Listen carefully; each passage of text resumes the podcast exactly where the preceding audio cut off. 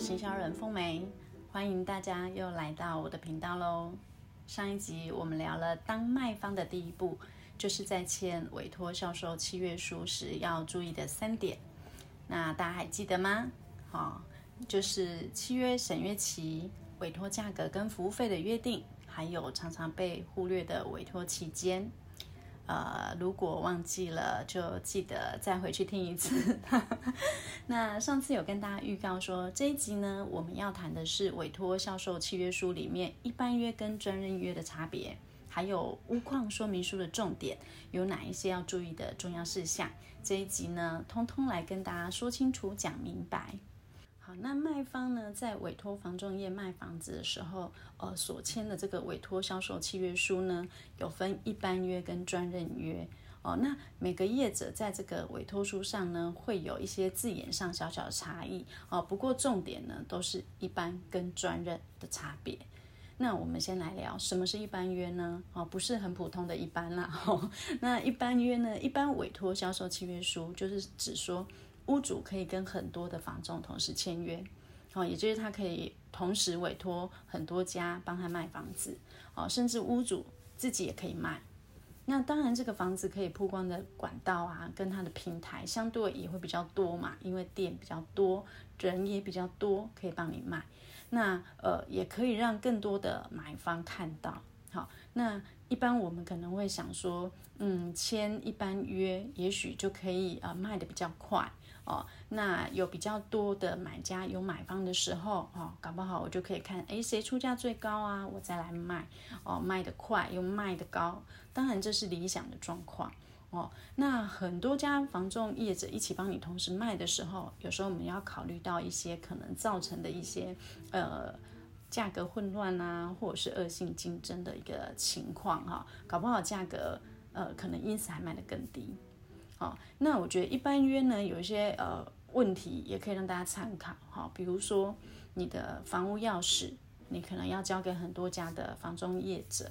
如果说你今天还住在里面，好，你可能要配合不同的房中公司不同时间的带看，那有可能会让呃更复杂，还或是有难以掌控的人进到你家来，那也会直接影响到您的生活品质。啊，甚至您个人的隐私啊等等这些状况，尤其是现在疫情期间，哦，你要让不同的人出入，其实风险更高。那如果说你没有住在里面，结果你里面的东西被破坏了，甚至不见了，你也很难厘清那个责任归属，因为你到底要向谁索赔？每个人都拥有你的钥匙，你也不知道是什么时候坏掉的，好，所以这些一般约可能隐藏的一些风险就要考虑进去。那对卖方来讲，哈，当然你会希望说，哎，我房子可以尽快的卖出去啊，而且卖到一个好的价格，哦，甚至呢卖给一个呃跟自己很爱这个房子的一个买方，好，吞一下口水。但是因为很多家一起卖，其实如果没有客户来讲的话，一般约多半都不会得到一个主动的回报。可能都要等到说，哎，买方出现了，而且他出了这个价格有机会了，他才会回报你。那你就很难掌控到这个房子的销售状况哦。就像呃多头马车这样一直一直跑，其实你也不知道哪一匹马现在跑的状况是怎么样哦。那呃很难得到就是说比较主动性的一个回报这样子。好，那什么是专任约呢？专任约其实就是呃专门委托一家房仲来销售哦，连屋主也不能自己卖哦。那虽然看起来说只有一家房仲公司在进行销售哦，可是通常因为一家专卖，它就会投注比较多的一个广告计划来进行销售。好像我自己本身有两次卖房子的经验，我都是选择专任委托。好，因为我觉得我我只要面对一家房仲公司，因为我很懒，哦，所以我的需求跟期望，我只要跟一个窗口沟通，我觉得比较省心也省麻烦哈。那我只要有什么问题，我只要对他就可以了。那可能有些人会担心说，诶，但是我只有给一家房仲卖，我会不会曝光度比较少啊？那万一这家店的业务都不积极帮我卖，好，或是他的买方太少，我会不会都卖不掉？好，那以我自己的经验，其实不会啦。好，那像因为现在其实有很多房仲的店头，以现在的市场来讲，其实很多房仲店头都会跟不同的店头有合作的机制。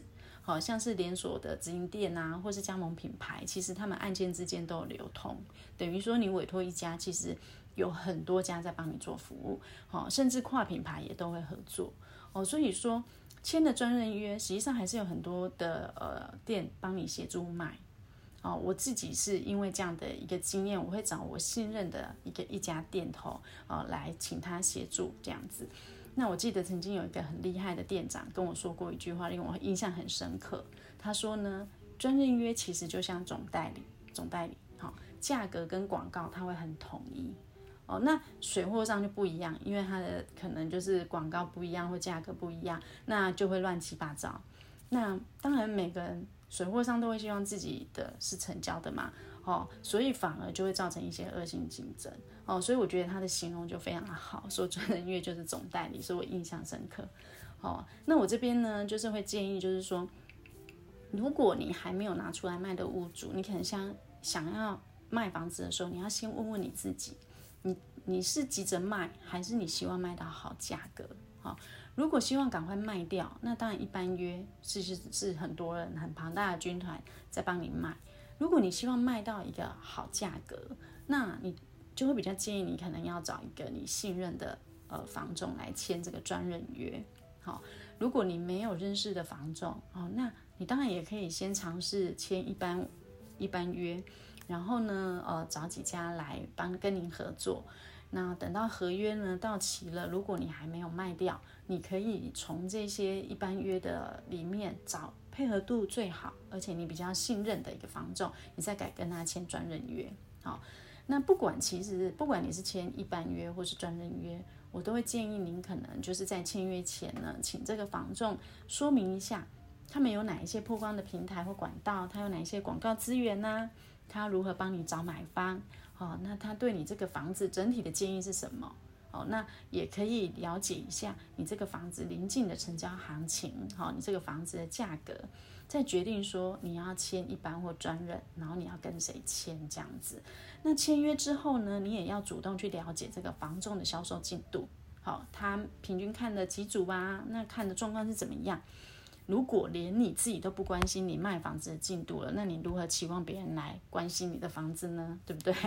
哦，好的，那我们聊完了这个一般跟专任的差别之后，接下来就是我说的大魔王了哦。就不管你是签专任或一般的呃委托约，你一定要签一份就是不动产标的现况说明书啊，哦，我们简称现况说明书。其实它也是不动产说明书的一部分。那这个是委托约里面啊。哦卖方一定要签的，好，那里面的重点呢，包括了就是说房子是不是漏水啊、海沙、辐射啊，有没有裂痕啊，有没有违建呐，是不是凶宅呀，好，有没有中继水箱、基地台等等这些物况呢，卖方都有据实告知的义务。那对房仲来讲的话呢，你就有善尽调查的一个义务哦。那其实内政部针对这一份，它有一个。基本的一个规范就是卖方要填写的，好，其实它有非常多的项目，那主要就是我刚刚说的，好之外，还有包含有没有出租出借水电瓦斯，你是天然瓦斯还是桶装瓦斯，有没有消防设施啊，大楼有没有住户规约啊，那你有没有做过氯离子检测啊，好，房屋有没有渗漏水，哦，这些，那这些通都是屋主要亲自勾选的，好，那他也是未来说房子。万一发生什么问题的时候，它是一个依据。好，以前呢，我在处理这个呃瑕疵纠纷，最常遇到的就是为了省麻烦的屋主，好跟房仲，他就会在这个房屋现况说明书里面写上大大的四个字，叫做现况交屋。哦，他的意思是说啊，我现在卖的就是这个房子的现况了啦。哦，你就看到的就是这样，我卖给你就是这样子，那我之后就不负责任。好，反正你有看到了，就是这个样子。其实呢，你以为很简单的写了“现况交屋”这四个字，其实为了省麻烦，但是这才是你真正麻烦的开始。因为呢，现况交屋并不能免除你的屋主的瑕疵担保责任。啊，如果屋主真的很想要说，哦，我不要负瑕疵担保责任，我很想要省麻烦，那我觉得你最应该做的事情是在签这个屋况说明书的时候。明确的说明每一项屋况，而且很明确的告诉告诉这个买方这个瑕疵的明确位置，让他呢充分理解你的房子之后呢，然后他也同意哦，我还是愿意购买。那这样子他才是真正的免责。好，那举一个例子来讲好了，我们中古屋最常看的就是漏水问题。好像这阵子下雨，大家不是要心累吗？像我们台北一直下雨，哎，已经下了一个多礼拜了。好，那很多的漏水问题也就开始出现。好，那如果说你屋况说明书里面勾选说，哎，没有漏水，结果你实际上真的漏水怎么办？当然，我们就要先厘清说，哎，这个漏水是不是交屋前就存在的问题？那漏水呢？屋主有没有刻意隐瞒呐？哦，那其实民法三百五十四条里面规定，卖方要负的瑕疵担保责任哦。就算你今天在契约书上，像我刚刚所写所说的，你已经写了现况交屋了，可是呢，你只要能够证明这个漏水是在交屋前就存在的问题，好，而且你没有让我知道，你没有让我买的时候知道，不管你是故意或过失，我不知道了。那我后来发现了，只要在交屋五年内，我发现了这个瑕疵，我就在发现之后半年内通知屋主，哦，我就可以主张我的权益，这样屋主就应该负起瑕疵担保责任。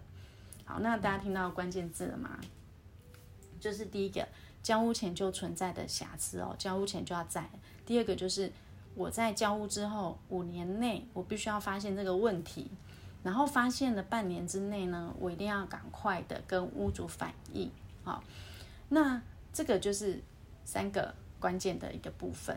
但是呢，我刚刚举的例子是漏水，其实漏水真的很难说。我住了五年，你才发现，嘿，五年前就有，有漏水吧？怎么可能滴滴滴滴了五年之后你才发现？哦，所以刚刚所说的五年，通常是其他类型的瑕疵。那漏水问题的瑕疵呢，多半大概就会在可能交屋后半年到一年内你会发现，因为你可能会遇到漏下雨，你可能会遇到大台风，这样子其实你就应该发现了。好，那这种漏水问题其实有很多很特别的例子。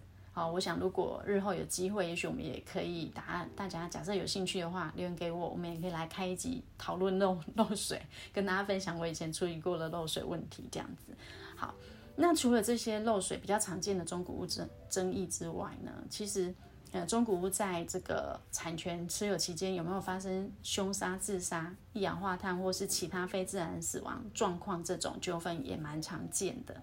哦，不过，呃，其实在这个凶宅争议的上面呢，有一些房子其实它转手很多次，有时候可能连卖方都不知道，然后房中业者可能。呃，查询很多管道，他也查不到，所以其实，在认定故意这个部分的话，就会比较难去说，哎，他可能有故意的一个责任这样。好，那呃，凶宅的一些问题，其实也蛮多例子可以可以跟大家分享的。以后我想有机会我们再再来谈这样子。那今天要提的这个现况说明书，其实很多项，大概有四十多个细项。好，那还有很重要就是说。嗯，可能影响到房价的呃险恶设施啊，这个在屋况说明书里面，其实屋主也必须要写清楚。那呃，怎么样嫌恶设施？其实也不能够说嫌恶啦，应该说它叫做重要的环境设施。好，因为屋况说明书里面也是这样子讲的。好，那它指的就是说，你这个房子的呃周围半径三百公尺以内，好，有这些重要的环境设施，好，你就一定要说清楚，比如说高压电塔。寺庙啊、殡仪馆啊、公墓啊、火化场、垃圾场啊，哦，或者是加油站、加油站、葬仪社这些设施，哦，那这些是明定的，好、一定要去说明的。但是我会建议买方，其实你在买房子之前呢，你要花一点时间去了解你想要居住的附近的一个环境，有哪一些可能是你的禁忌。好，因为呢，有时候就是你的一些禁忌可能不是别人认为应该要说明的哦，所以哪一些是你的禁忌，你去了解了，那避免以后说你会发生一些纠纷。好，啊，总而言之呢，就是委托销售契约书里面表格呢，屋主一定要按照房子真实的状况填好填满，千万不要避重就轻或者是忽略不去写。好。不要忘了，只要你是刻意恶意的去隐瞒，其实都会有刑事上的责任。好，那我们房中业者的责任呢，就是依据卖方屋主所填的一项一项的调查清楚，不然也是会违反经纪业善尽调查的义务。哦，除了不动产经纪管理条例会罚你之外呢，同时也有民法上你会违反受托人义务的损害赔偿问题。如果说你有恶意的跟卖方一起啊联合骗买方，那更难逃这个刑事责任哦。所以一份小小的现况说明书呢，不仅有买方的权益，也有卖方跟房仲的责任。好，所以千万不要轻忽哦。好，那跟大家说明完了大魔王之后，大家有没有进阶的感觉呢？那这两集跟大家分享了呃当卖方的第一步，希望大家有收获。那当然，未来如果你们还想听什么样内容的分享，也欢迎大家留言给我。好，那呃持续的来订阅我们懂法律的房仲行销人哦。我是凤美，呃，我们下次再聊喽。谢谢您的收听，拜拜。